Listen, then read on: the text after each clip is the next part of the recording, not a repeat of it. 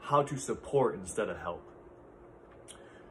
When you have the frame of mind, when you're thinking, oh, my partner is trying to build a business, they're going after some goal in their life, whether it's money, personal, fitness, diet, you know, anything in their life.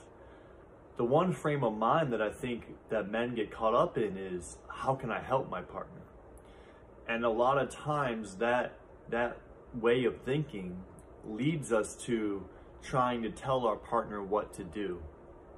And I think a lot of relationships suffer because we try to tell our partners, even though we're coming from a place of like, I want to help, we have to allow our partner to open up and want to learn these new things and come to you with a question.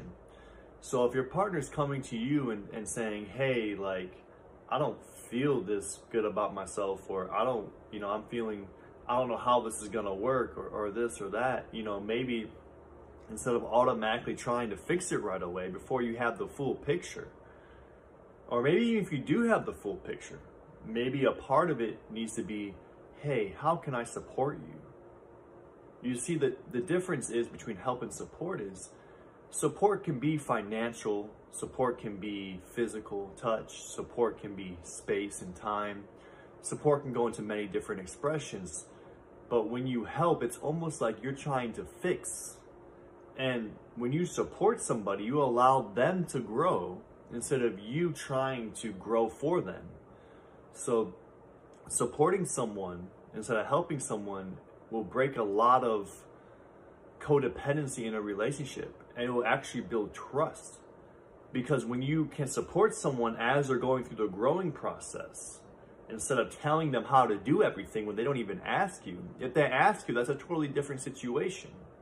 They say, hey, can you help me with this part? Can you help me with, you know, this financial business planning because you have an expertise in it? Can you help me with being creative because you have an expertise? Can you help me with this diet because you because you have a lot of knowledge in it? Can you help me in fitness because you have a lot of knowledge in it? If they don't ask you that question, then there's no need for you to help. You are there to support. That's it. And when you can support somebody, you guys can build a foundation and that person will grow themselves and give themselves the freedom to start bouncing ideas off of you because they feel supported themselves.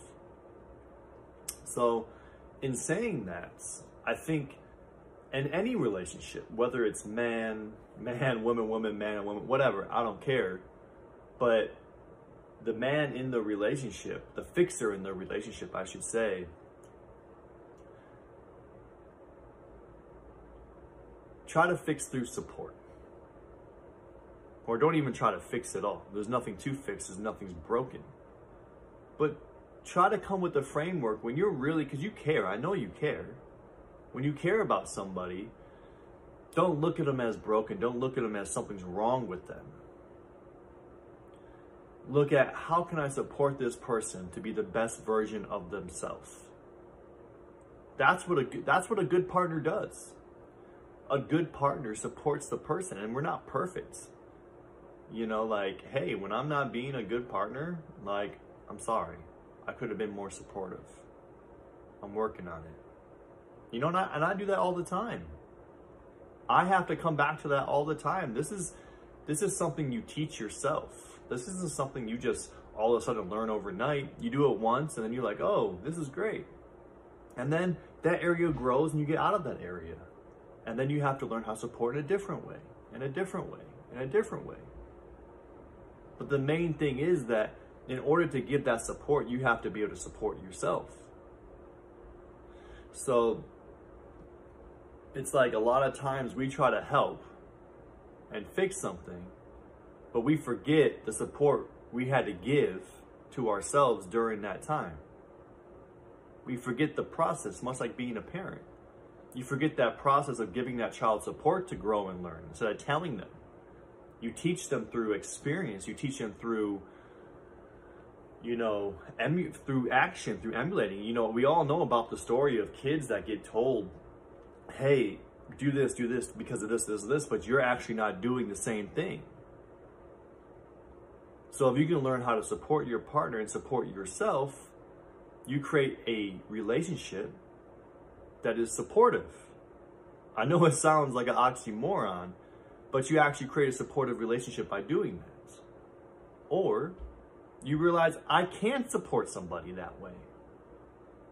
And can our relationship survive if I if that support isn't there? Maybe I'm not the person for that person.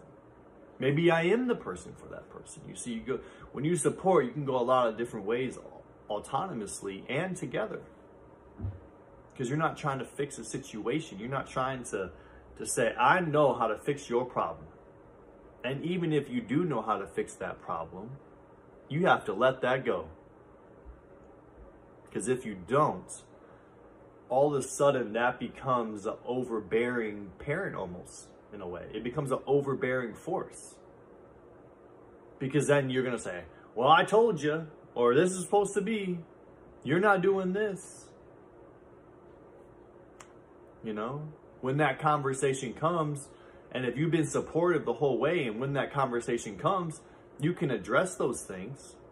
A way to lead into that is like, hey, you know, do you want to hear what I have to say after they open up a conversation? And if they, they might not want to hear what you have to say.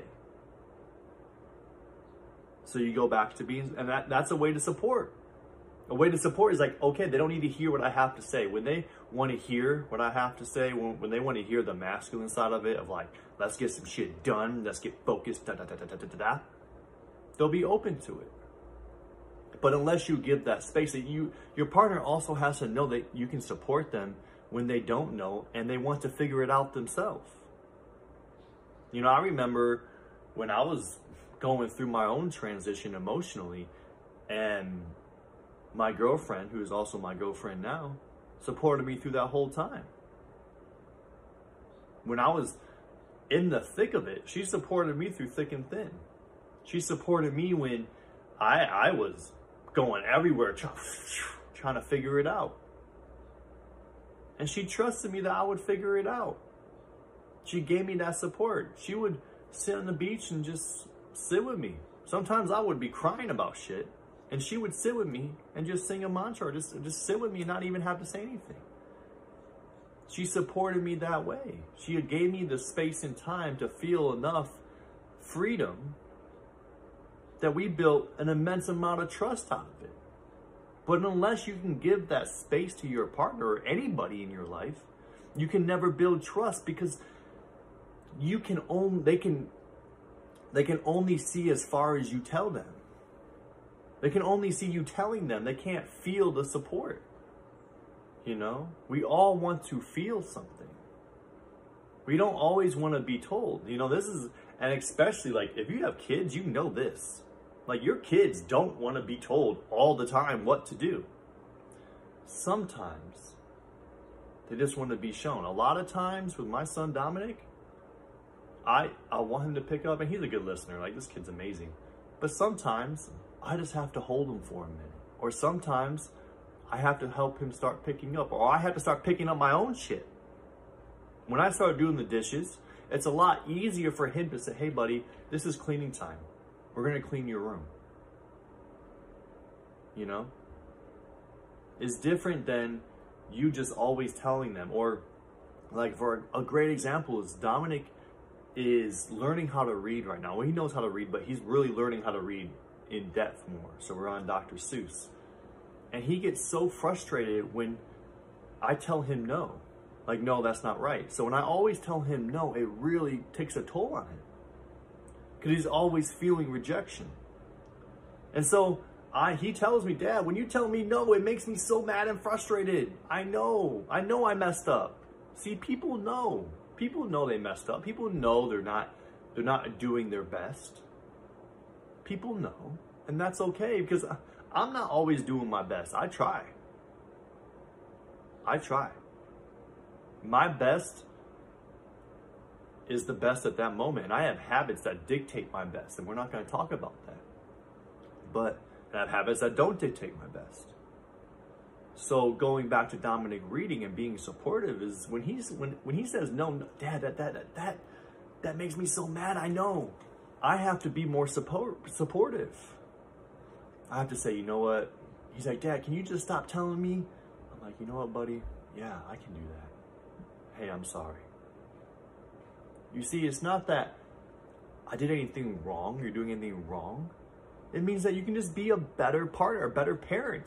You can be more supportive. When someone's really telling you they're having a tough time, even though you really want them to get the thing, how is anyone gonna learn when their brain is always just like, no, you did it wrong, or no, you're not doing it right. I'm not working. Like all these things. Give him the space to feel that his frustration is accepted. His emotions are accepted. When when when some when your partner's emotions or your son's emotions or anyone in your life, this can be business, life, personal, when their emotions are accepted and you don't respond with the same emotional content, you give freedom. You give the space to feel and trust. Like, hey, my dad said his sorry and he held me. And guess what? That took 20 seconds and he's back to reading. Can you do this with a partner? Absolutely. Hey, I'm sorry. I could have been more supportive. Would you like to be held for a minute? Can we create a space that that you would feel safe in? What would feel good for you? You see, those are the ideas that you want to think about. And that's the switch from helping to supporting. When you start asking those questions in your own mind and saying, I'm not going to predetermine how to fix something. I'm going to ask how I can support this person and she can show me if there's anything for me to help with. That's a totally different frame of mind than starting with help. So, even in a business situation, if you have an employee that is really struggling and they just don't get it, have you ever thought as a boss, hey, I, I, you know what? I've never experienced this. Actually, I have, I have never experienced this. I can't say I never, but I don't, I don't think I've experienced it to a level that I'm imagining. I'll say, hey, how can I help you? when you're a leader of your actually i have never experienced this ever i have never ever experienced this actually this type of learning when the owner or anyone at the top end of the company or anything says hey i see you're struggling. How can i help you? How can i help you get to where you want to go? Maybe that person really loves that job and loves the people but don't know how to make it work in their life and they, they just don't get it. Because it's just a perception or frame of mind they need to, they need to switch a little bit maybe that person isn't the right fit for a job maybe you have a different position in the company for them that they would excel at but unless you take the time to support their own growth how would you ever know how would you ever know how to use this person's best gifts their gifts that they were naturally born with to help your company, to help them provide for their family. If you don't sit with them and ask them, how can I help you? What are your dreams? Those are supportive questions. Those are supportive because it gets them thinking about the future instead of the problem at, the, at, at hand. Like, I can't figure it out. They're stuck there, whether it's a partner, employees, kid. When you can ask those questions, you start having them thinking about the future. Like, oh, yeah, we can well, I, I thought about this. I can, you know, I'm really good at this. Maybe I can help out with this. Oh, as the owner, oh, you're like, oh, yeah, let's let's see what we can do with that. Or no, that's not going to work. But the point is, when you take the time to sit with them and ask those questions, partner, employee, kid, like I said before, you make them feel inspired because the owner, the parent, your partner actually take the time for what you are worried about or what you are dreaming of or what you are dealing with. It's about creating that emotional space, and that emotional space will create imagination. I believe Einstein said something that all of his, you know, greatest discoveries were never through rational thought. They were through imagination. In, in some way, he said that. And it's like, if we can only inspire people to be imaginative, our partners, our kids, our employees, that they can do it, they can do anything they want, that we'll support them to the extent that we can, then you're building upon a future instead of like this thing at hand, like the reading task or whatever your partner's going through or whatever your employee's trying to figure out. You inspire them to figure it out differently. Because now you get their brain working like, oh, okay, let me just take a break from that for a few minutes. I'm inspired about that. Oh, then they get the answer because they're inspired about something. And that imagine, imagination part of your brain starts working like, oh, I can do this. And you, and you start reinforcing with positive feedback. I remember one of my professors in nursing school, you know, Ali, I, I love Ali. Um, you know, he, he taught me one thing I'll always remember about him. One, he was really smart about, you know, perfusion, oxygen, the heart. He, he loved the heart. Um, but what he was really gifted with was giving people positive feedback. He didn't want to make students feel like they're dumb. He never, there's not one, I guarantee you. Now, students can say his lectures were long after clinicals, like, oh my God, sitting there for two hours after you're like, oh my God, can we just go home? We've been here for, you know, 10 hours, 12 hours student, right? But he always made people feel good. He never made any student feel dumb, ever ever. He always reinforced with positive feedback all the time.